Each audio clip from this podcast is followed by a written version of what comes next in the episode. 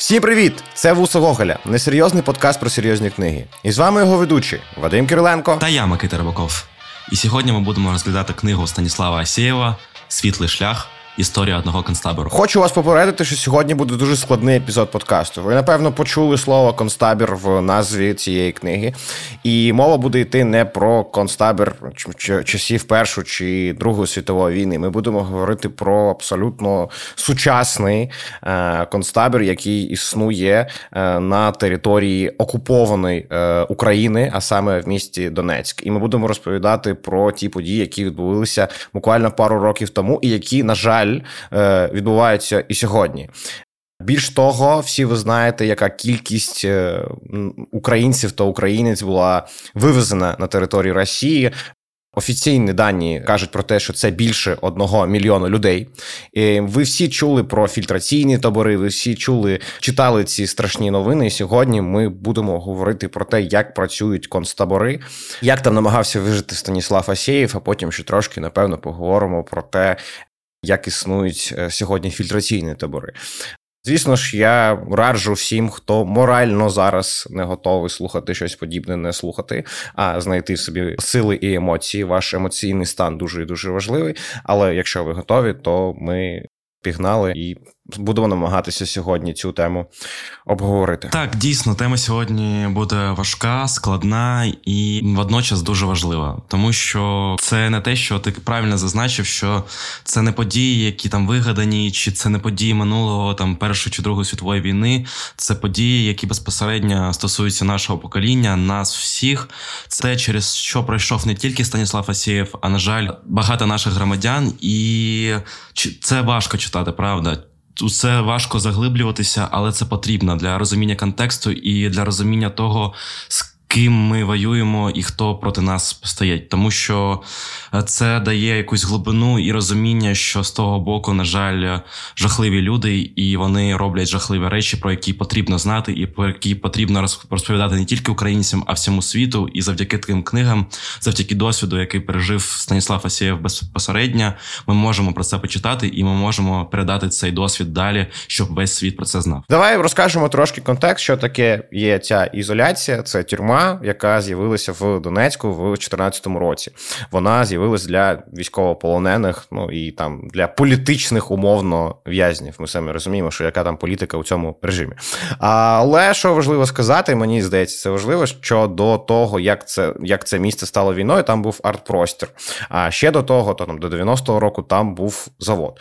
І знаєш, я дуже багато думав про те, що при нас, ну при Україні, там був арт-простір, а при е, Росії, при після її Росії агресії там з'явився е, там з'явилася тюрма. Це знаєш, це достатньо символічно. Да, це символічно. І е, ця книжка Станіслава Асєєва. Станіслав Асєєв – це журналіст який працював в Донецьку до 17-го року і намагався писати правду про те, що там відбувається. І ось він потрапив в е, цю тюрму, е, відбував там свій срок, і ну слава Богу, е, він звідти вийшов по програмі обміну військовополонених. І після цього він написав свою історію, як він там жив, і що мені здається найголовніше в цій книзі, він намагається розповісти не тільки свою історію, але й історії інших, розказати про контекст, в якому вони перебувають, намагається е, знаєш, бути достатньо об'єктивним. Хоча він завжди пише, що це його історія, і кожен в цій ізоляції, кожен в цій тюрмі перебуває там по своїм правилам і зі своїм контекстом. Все ж таки він намагається бути об'єктивним. І мені здається, з чого я хотів би почати, що мені здається там таким нормальним поетом для старту, це те, що це дуже страшне місце. Типу, це місце страшне навіть для тих, хто сидів в колоніях строгого режиму. Я не знаю, строгого є таке слово е, українською мовою. Посиленого але режиму. Посиленого всі. Ну, я думаю, що всі зрозуміли. І люди, які приходили з, ті, з тюрм туди, в цю умовну тюрму, хоча це фактично концтабір, вони е, офігівали від того, наскільки там гірше, ніж в тюрмі. Да, там е, катування для цього місця це взагалі норма. Е, щоб ви себе розуміли, до людей приєднували електроди і катували їх струмом, е, їх е, емоційно та психологічно е, також катували на них, погрожували, гвалтували, і це все просто відбувалися в одному маленькому просторі, тому що щоб ви розуміли, це невеликий концтабір, тобто це не там невеликий простір. Там всього було, якщо я не помиляюсь, вісім камер, і там максимум одночасно перебували 80 людей. Типу, це був потолок, але загалом вона розрахована на 20, якщо я не помиляюсь, і е, над ними просто знущались. І мені дуже сподобалось і одночасно дуже лякає думка Станіслава Асєєва, коли він м, каже про ці, цей досвід і намагається знайти відповідь на питання, чому це робили з ними. А відповідь від нього, тому що могли. І зараз, коли відбуваються події там з нами, війна, ось я не знаю, коли ви слухаєте цей подкаст, але нещодавно дуже трагічна і гучна подія в Вінниці, коли люди намагаються знайти відповідь на запитання, чому це роблять росіяни. Відповідь, як на мене, також тому що можуть, і це найстрашніше. Так, ти відкриваєш ці всі е, відоси чи статті від військових аналітиків, якісь ти щось намагаються там, знаєш, пояснити. І не знаходиш там відповіді, її типу немає. Ну бо бо, да, ну, як, да. бо, бо це абсолютний абсурд. І те, що відбувається в цій ізоляції, це теж такий ну абсолютний абсурд. І Станіслав Асєєв пише, що найстрашніше ж це те, що вони починають жити в цьому, і і, і про те, що він починає бути для них абсолютно нормальним. І я, да, якщо да, ти, ти якщо ти, на жаль. Да, якщо ти дозволиш, то я прочитаю. Цитату uh його про психологічний сепаратизм. Це типу дистанціювання від того, що відбувається. Він так це називає. Такий психологічний сепаратизм, як сам я назвав це дистанціювання, проявлялось в історичному сміхові, коли заходилось про розірвану дротами машонку чи сексуальне насильство. Там, де звичайна реакція на подібні розповіді стала б ненависть, відрази чи страх, у в'язнів ізоляції можна було побачити сльози від сміху або жарти. Поняття норми перебувало в прямій пропорції від того, що відбувається, адже всерйоз приймати щоденні тортури і приніження без наслідків для психіки було неможливо. Нездатність психіки впорати ситуацію примушує її прийняти цю ситуацію ситуацію через раціоналізацію. Це так жахливо, аж доводиться визнати, що це нормально, або самому не збожеволити. Так, жах стає нормою. І звідси ж байдужість і навіть іронія щодо чужих страждань. Я можу доповнити. Я перед подкастом подивився його інтерв'ю, і його запитали, що він втратив як людина, прийшовши через все це. І він сказав, що зараз, е, ну на той час, коли він перебував в ізоляції, е, він втратив е, співчуття до інших людей. І це не те, що він погана людина, а через те, що коли ти бачиш, як людей там катують кожен день, коли ти бачиш їх там сльози, поломані ребра там і щось таке. Ти, типу, там співчуваєш перші дні, але потім, коли там знаходишся довгий час, ти просто дивишся як на щось нормальне, як на явище, яке просто сталося. І це, на жаль, також дуже психологічно ламає. Я нещодавно слухав подкаст Ярослава Грицака, дуже раджу вам. Е, і там він розповідав про нацизм, е, націю і націоналізм. Це один з останніх епізодів його подкасту. І він там взагалі розповідає, що так, ну що як вони відрізняються, бо Путін в своїй риториці часто каже про те, що ми тут і нацисти, і націоналісти, і і, і в Росії ніхто вже не розуміє, що це взагалі за терміни. Хто хто ми взагалі бандерівці чи наркомани, типу. Да, Складно. І я сам іноді знаєш такий, та хто я? Ну, бо націоналізм і нацизм це дуже дуже різні речі. І, І там він казав про нацизм, і він казав, що для нацизму нацизму дуже важлива його сила.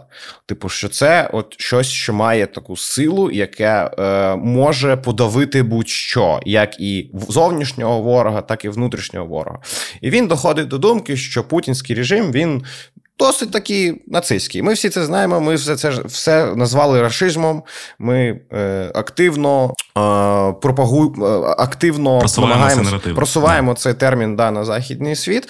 Е, І от мені здається, що от такою важливою ознакою цього режиму є те, що от такі табори існують. Що є така сила, є люди, які для яких є роботою прийти когось покотувати, а потім піти до своєї дружини. Знаєш, типу, це ж не люди, які не живуть е, в соціальній системі. Ні, ці люди люди приходять, катуються їх робота, і вони йдуть до своєї дружини. І е, найголовніше тут те, що вони катують не тільки там українців, не тільки українських військових чи політичних полонених. Там є ну і росіяни, там є люди, які чи зрадили режим, чи є небезпечними для цього режиму, чи не виконують задачі цього режиму. Тобто там є і російські військові полонені, і цей режим він е, готовий ну, вбивати всіх, знаєш, хто не погоджується з цим режимом, і він не дивиться тільки на національність, національність чи знаєш на політичні погляди. Всі, хто не згоден, всі будуть не просто помирати, всі будуть страждати і е, жити оцим. Я не знаю, жити це просто знаєш тупе дієслово, щоб описати те, що відбувається, виживати от в цих е, умовах. Знаєш, да, продовжуючи твою думку, там є дуже фактурний персонаж. Це голова е, ізоляції цього концтабору на ім'я Палич, і ось якраз він таке уособлення всього того, е, що ми можемо уявити собі про адміністрацію, про тих людей, які взагалі керують цим містом, і чим вони керуються, тому що там він такий е, психопат, який може там е, катувати днями людей, там гвалтувати жінок, гвалтувати чоловіків струмом і таке інше. І тобто в нього немає пояснення, чому це він це робить. Він робить, тому що це потрібно. І ось продовжуючи твою думку, що вони е, на до, до своїх дружин після цієї роботи, якраз Палич е, жив разом з цими заключеними, тому що він боявся, що якщо він вийде з цього простору, якщо він вийде з ізоляції, люди, які вже через цей табір прийшли, вони можуть його вбити просто за те, що він з ними зробив. Тому він з ними там знаходився і довгий час там перебував. Але наскільки я знаю зараз, наше СБУ його зловили, і він зараз знаходиться в Україні і дає свідчення проти того міста. Тобто, ми зможемо це на міжнародному майданчику потім використати проти Росії. Взагалі, ну якщо продовжувати твою думку, ми е, вибрали цей да, да. Да, вибрали це, це цей, знаєш, як цей перехід. У, у, у Нолана ми погружаємося да, да. крок за кроком. То е, там є цитата, теж пряма, вона дуже коротенька, що Е, Ізоляція це межа, переступивши яку людина почувається Богом, чинячи як диявол. Е, ну, це про в контексті тих, хто там працює, не в контексті, звісно ж, полонених. Типу, люди, знаєш, е, які отримують таку владу, е, їм здається, що вони можуть все.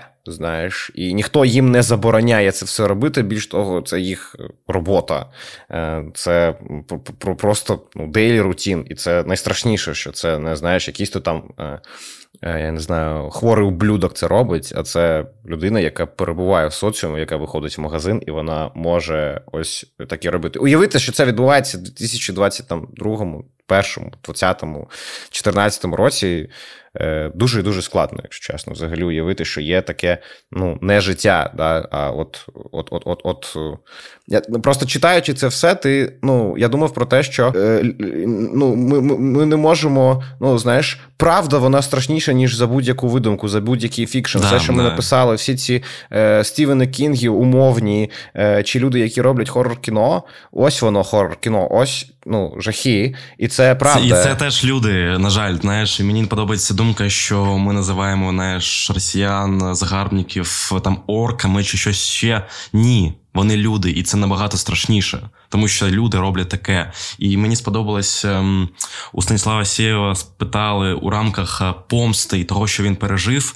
Е, ну як він ви бачить собі цю помсту за межами того, що він випустив цю книгу. Можливо, він хоче там фізичної розправи. І він сказав, що він боїться цього питання, тому що він не хоче переставати перед е, вибіром, таким, що він би опинився в умовах, коли він би катував. У нього була можливість катувати от тих людей, які катували його, тому що на напевно він би погодився. Я цитата прям цитую. Давай. Е, я спілкувався з багатьма в'язнями, і більшість із них сходилась в одному. Якби випав шанс помститися, ніхто б не роздумував ані секунди. В обличчях цих людей у балаклавах ти відбиваєшся сам і розумієш, що під час тортур чи просто їхнього сміху ти готовий на ще жорсткіші речі, ніж вони чинили з тобою. Да, ну це Складно. просто да, було. Ну, ми обіцяли складний да, епізод, і читати це було складно, але дуже потрібно.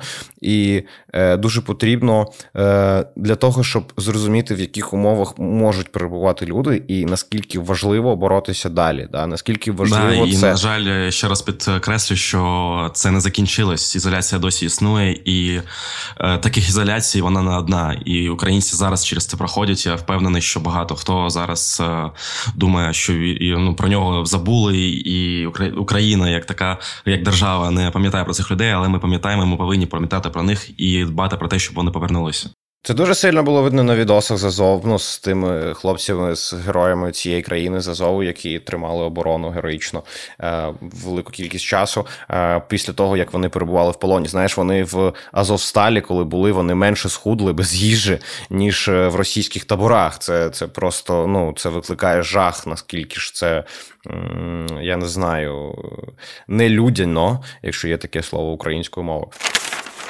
Але я хочу, щоб ми трошки поговорили про те, що пише Асєєв. Ми так знаєш, в загальних зараз Риса проговорили, але ну, його книжка складається достатньо логічно. Там є багато різних спектрів е, цього тюремного життя, які він описує. Да? Деякі і ритуали, і деякі і процеси. Е, тобто я дуже раджу почитати цю книжку, бо бо ми не зможемо, звісно ж, все це повторити. А вона дуже насичена. І я нагадаю, що це не фікшн, це збірка есеїв, це правда, це об'єктивна історія. Це не те, що придумав Асєєв про це не роман, це просто його опис того, як він там перебуває. І одна з, напевно, таких важливіших там тем, да, яка йде через цю книжку, це страх. Е, Страх це штука, мені здається, на якої тримається будь-який тоталітарний режим, російський режим, зокрема. І е, страх відчувають там всі: і ті, хто катують, і і ті, і полонені, яких е, катують. Тобто, це така, знаєш, основна емоція, яка е, переходить один від одного. Рушійна і... сила така. Да, і, наприклад, там взагалі я те, що я кажу, може здаватися повним нонсенсом, але ну уявіть собі, що коли заходить хтось в камеру, е, ну хтось з працівників колонії, людина, яка відбуває е, там свій срок, повинна стати і надягнути швидко пакет на голову чорний. Це правило. І якщо ти не встигаєш, то тебе будуть ну, бити. Тебе ну, тебе починають просто бити при всіх майже. І ти настільки до цього звикаєш, що іноді, і навіть якщо хтось заходить заходить вночі, коли ти спиш, ти теж маєш це зробити. І деякі люди там просто погано спали через те, що їм треба було вставати вночі і вдягати цей пакет. І вони робили це автоматично вночі, навіть коли ніхто не заходив. Ну, уявіть собі, яку ти емоцію, ну як ти взагалі живеш? Ти живеш в постійному очікуванні того, що тобі зроблять боляче. Типу, це мені здається найстрашніше. Ти не зможеш нічого думати, крім про те, тільки що попереду тебе чекає біль і. е, Поводів для того, щоб тебе бити, можна знайти мільйон в будь-чому, іноді вони навіть і не потрібні. Це просто абсурд. Ти просто будеш відчувати біль не за що. Да, дійсно, коли ти це читаєш, і знову ж таки повертаєшся до думки, що це не вигадана історія.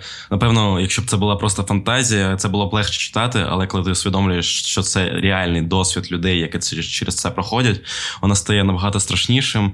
І мені сподобалось, як Ісеєв написав, що неможливо зрозуміти людей, які через це пройшли. Це просто неможливо. Ми можемо просто розповідати про це. Ми можемо говорити про власний досвід прочитання, але зрозуміти до кінця, що це таке, просто неможливо, і це добре, що це неможливо, тому що ну ви самі розумієте, наскільки це наскільки це важко і наскільки це страшно, і дійсно і ці чорні пакети, неможливість рухатися. Вони знаходилися в жахливих умовах. У них не було їжі, і можливість того, що тебе викликають е, в підвал і будуть там катувати годинами. Чого. Тобто, це не для того, щоб там е, викликати в тебе там, щоб ти щось підписав чи що ще. Ні, просто для того, щоб отримати від цього задоволення і просто щоб тебе знищити фізично і морально. Да, він ну, Асєєв пише, ми вже це. Я читав цитату про психологічний цей сепаратизм, і він пише про те, що е, з е, часом у тебе взагалі ну, ти просто вмираєш всередині. Типу, у тебе нема е, жодних емоцій. Ти просто е, твій страх оцих мешканців цієї ізоляції він проростає там в байдужість максимальну. Типу, що їм просто Ну, це єдиний абсолютно... знаєш захисний механізм, тому що психіка просто не витримує. Да, нор- нор- нормалізувати цю всю історію. Я ще, ще хотів... я, я поки ми ще тут, хочу привести приклад страху страху, щоб ви розумі... зрозуміли контекст. Е, Одного там похилого віку чоловіка катували у там продовж е, декількох днів, і потім, коли він повернувся в камеру, він втрачав е, зв'язок з реальністю у, ці, у ті часи, коли його катували. Наприклад, його там катували з 6 по 8, і ось коли вже його перестали катувати, він був просто в камері, коли не ставали Е, ну, ця година він втрачав зв'язок з реальністю. Йому казали, що його знову катують, і він е, божеволів. Ну настільки психологія і психіка взагалі людини зломана. Тому це просто жах. Ще одним таким моментом, який не знаю, е, змушує тебе трошки з'їхати з лузду, це е, ну, читаючи цей роман, це те, як е, Асєєв пише про самогубство, про те, що самогубство, думка про самогубство стає позитивною і стає ледве не єдиною взагалі яка рушійною, тебе підтримує. Да, яка тебе підтримує. Бо коли ти втрачаєш все, коли у тебе немає жодного вибору, у тебе залишається тільки єдиний вибір жити чи вмерти, і ти можеш самостійно це вирішити вижити да, там. Це єдине, що тебе на що ти можеш вплинути. Да, на що ти можеш вплинути. І це люди, які живуть там, вони сприймають це як от честь, е, знаєш, як можливість щось ось таке обрати і зробити. Це ніби останнє, що їм е, ну, доводиться там зробити. І це ну, це дуже лякає. Знаєш, те, що зараз, ну те, що в будь-якому суспільстві вважається абсолютно негативною історією, про те, що ти там хочеш себе вбити, якщо ти комусь скажеш, ну це ж взагалі страх. А там це стає позитивною думкою, і ось я пише, що іноді ти про це думаєш, і думаєш, ох, як е, приємно взагалі, що ти можеш е, померти. І, і у нього там є цитата, цитата, яка мене дуже теж зацепила, це про те, що е, він мріє про, ну точніше, не мріє, а він уявляє собі місце, де він буде похоронений. Невеликий клаптик 2 на півтори метра, що чекає лише на мене. Ймовірно, на цьому місці зараз будинок або ж звичайний моріжок, або ігровий майданчик. Можливо, по ньому щойно пробіг собака, чи вітер поніс засохлі листики. Це не теорія, це реальність мого майбуття, яка волає про сьому у вологому теперішньому. Цих двох метрів я не уникну, але саме вони моя перевага тут. Я сам і будь будь-якої миті можу викопати їх. Що таке кійкі проводи електричний сум проти маленького клаптика землі, який, однак, мене колись наздожене. Ця камера, ці стіни, страждання, тортури не безкінечні, нескінечна свобода, яку почуваю, поки обираю підвал, а не уламок скла в руці. Дуже сильна цитата. Я навіть не знаю, як її прокоментувати, просто дуже сильно звучить, якщо чесно, і страшно, сильно і страшно водночас. Е, знаєш, про що я зараз подумав, що ми типу будемо перемикатися з теми на тему, і на жаль, жодна з цих тем не буде позитивною. Тобто я просто подумав, про що ми можемо далі поговорити, і згадав наступну тему це голодування. І одного під час свого перебування там е, Станіслав Осаєв намагався привернути до себе увагу світу і показати е, адміністрації, що до нього треба зазначити, що до нього було особливо ставлення, тому що він журналіст, його ну вони розуміли, що він може про це написати. Тобто вони ставилися до нього трошечки лагідніше, ніж. Е, до інших політв'язнів і просто в'язнів, ну м'якше наскільки це можна уявити, тобто його там котували, але не котували там як всіх. І він, е, щоб привернути увагу світу, щоб там світ е, помітив з того, що він там сидить, що він взагалі зник з радарів українського змі. Він почав голодувати, нічого не їв, і це також така знаєш, сильний протест навіть в таких умовах, в яких він прибував під постійним емоційним та фізіологічним тиском ще й голодувати. Е, причому, що їжа там була жахлива і так, але все ж таки це призвело до того, що його випустили. Ну, не через це, але це також було одним із чинників. Але там теж була така страшна історія, що коли він почав голодувати, працівники е, цієї колонії сказали, що охоронці, я не знаю, працівники просто звучить якось так, знаєш, типу ніби. Да, як бути в офісі працюють. Да, да. Ті, ну, ці, ці, я не знаю, е, злочинці, які там працюють працюють. Е, вони сказали, що якщо він буде голодувати, то буде голодувати вся камера. І і ну, Станіславу Осєву було важко, ну знаєш, типу, цей тиск і, навколо. Я, я я, згадав ще один із таких е, яскравих прикладів того, як адміністрація там чинила і що вони робили. І у нього мати, мати йому передала словник е, в камеру, і там були введені слова там колишня, е, шлюха, зґвалтування, щось таке. І він думав, що це мати йому там е, як якісь то меседж да, залишила. меседжі да, зашила, але насам е, насправді це адміністрація просто була в словнику ці слова спеціально, щоб він думав про це, що там щось у нього там всередині сім'ї щось сталося з його там там дівчиною на той час, що її зґвалтували, щось таке. Ну коротше, щоб ви розуміли, наскільки вони покидьки взагалі додуматися до такого, що просто емоційно вбити людину людину, тому що він про це ну думав всіма днями. Наша русофобія ніколи не буде достатньо. Да, да, після, да. Я вам кажу, такого... громада треба більше, треба набагато треба, більше. Треба значно більше. Згоден з тобою. Ще одну штуку цікаву можемо обговорити. Це саме те, чому ніхто не бунтує в таких історіях. І Станіслав Осєєв пояснює це тим, що в тюрмах, да, звичайних тюрмах, є е, правила, є касти, є система, ієрархія. Ієрархія. Є ну, ті, хто в цій ієрархії ну, знаходиться на горі. І вони можуть прийняти рішення про такий бунт. І вони можуть сказати всім, щоб вони бунтували. І вся колонія умовно встає на бунт для того, щоб отримати найкращі, е, там, я не знаю, якісь то права свої. Ну, типу, щоб захистити умови, захистити, да, умови. І це взагалі достатньо працюючий інструмент е, на Росії, типу типу, бо там ну, можна чогось добитися цим. О, І тут це не працює, бо немає ієрархії, немає структури. Люди, які потрапляють навіть з тюремної ієрархії в цю систему, вони розуміють, що в цій системі нема жодних правил. Їх це лякає. Люди, які прийшли з тюрми, такі ніфіга собі. Ну, типу, ми бачили жахи, а тут ще більше жахів. Знаєш, да, да, да. Там взагалі нема правил І тому жодного. бунт неможливий, бо на нього ніхто не підіймається, нема структури, нема ієрархії. Кожен це настільки жахлива штука, що кожен ломається в неї по-своєму, і кожен не може якось, е, я не знаю, до цих правил адаптувати. До цього неможливо адаптуватись. Ну, як можливо, як ми вже сказали, але це не адаптація, це просто ну, моральна, духовна смерть, а не знаєш, адаптація до цих реалій. В цих реаліях неможливо жити, можливо лише існувати. І ще е, е, Асєєв пише про те, що багато хто не живе в там, а існує минулим.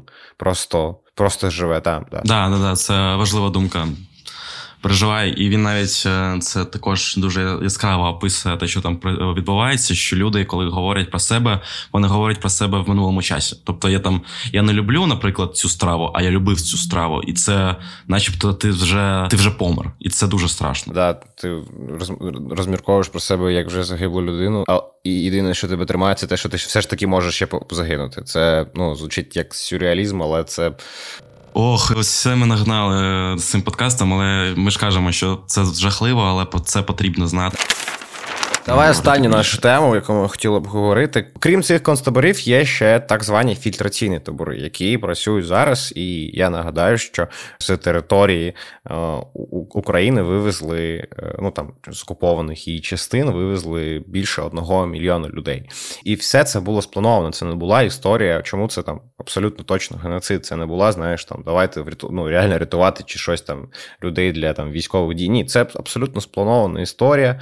Їх везуть в конкретні точки Росії, їх там по да. да, але ж є точки Росії, тобто це не Москва, а там везуть на далекий да, їх схід. по конкретним точкам розвозять, їм не е, дозволяють, типу, нормально виїжджати до Європи. Ну, у когось виходить, у когось ні. Там теж є різні дуже сильні історії, але все ж таки це військовий злочин, це геноцид, який.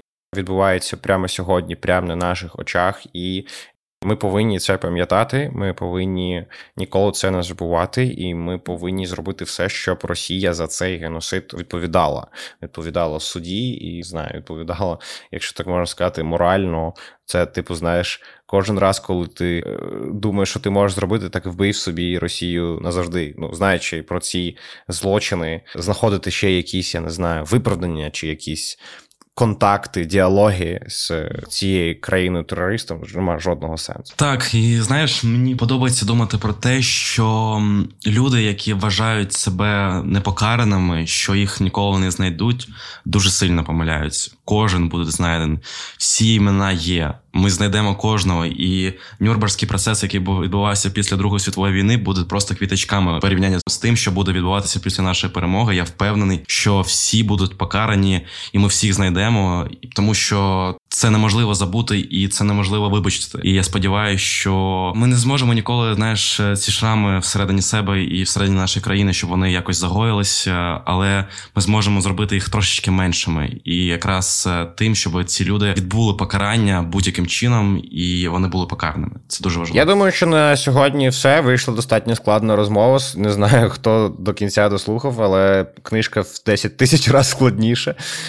Все ж таки, я її вам дуже раджу вона окунає в реальність, вона нагадує, де ти живеш, вона нагадує, хто є твоїм сусідом, хто є твоїм абсолютно ворогом. І, і... Да, да, да. Це якби тебе трошечки витаскує з бульбашки, в якої ти знаходишся, і ти розумієш, що світ трошечки жахливіший. До цього не можна звикати, до всього, що відбувається, не можна прощати такі історії ніколи.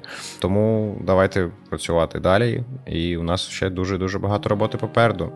Дякую, що послухали. Нагадаю вам, не знаю наскільки зараз можна це зробити, враховуючи про що ми сьогодні говорили, але все ж таки, що наш подкаст виходить на платформі Google Media, і підтримати нашу редакцію можна на Патреоні. Там є багато ексклюзивного контенту. Нещодавно ми, до речі, запустили кіноклуб. Е, тому е, знайдіть посилання, це не так складно зробити. Якщо є бажання, е, вони майже всюди є. Тому, будь ласка, знайдіть і підтримайте наш проект, щоб ми робили значно більше класного е, контенту про українську та світову культури. Пока-пока.